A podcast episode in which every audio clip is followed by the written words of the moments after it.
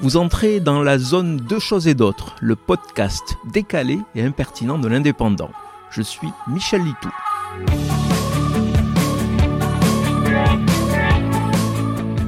Stupéfait, je suis stupéfait de la réputation qui commence à coller au basque de la France. Tout ça à cause de quelques joueurs de foot doués et chanceux. Ma stupéfaction vient du fait que j'ai été incapable d'éviter les heures de louanges dithyrambiques en décembre sur toutes les radios après la qualification en finale de l'équipe de Didier Deschamps. Notamment quand j'entends à plusieurs reprises des spécialistes affirmer que désormais la France du XXIe siècle a pris la place de l'Allemagne du foot de la fin du XXe. Je m'en souviens parfaitement. Il y avait même une phrase sinistre pour résumer cet état de fait, et à la fin, c'est l'Allemagne qui gagne. Malgré le beau jeu des autres équipes, le talent et la créativité, le réalisme allemand finissait toujours par l'emporter.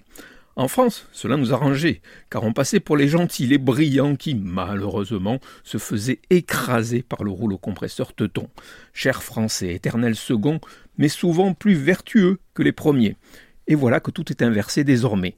Face au Maroc, c'est la France qui était favorite. France qui a moins bien joué selon les experts, mais à la fin, c'est la France qui gagne. Même scénario que face à l'Angleterre, qui rate un penalty en fin de match. Avant, c'était le joueur français qui tapait 5 mètres au-dessus de la transversale.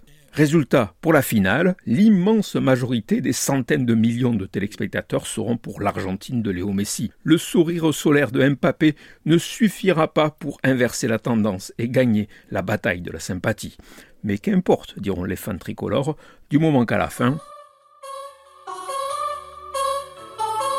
Vous venez d'écouter Deux choses et d'autres. Je suis Michel Litou. Si ce podcast vous a plu, retrouvez ma chronique tous les jours dans l'Indépendant. À demain!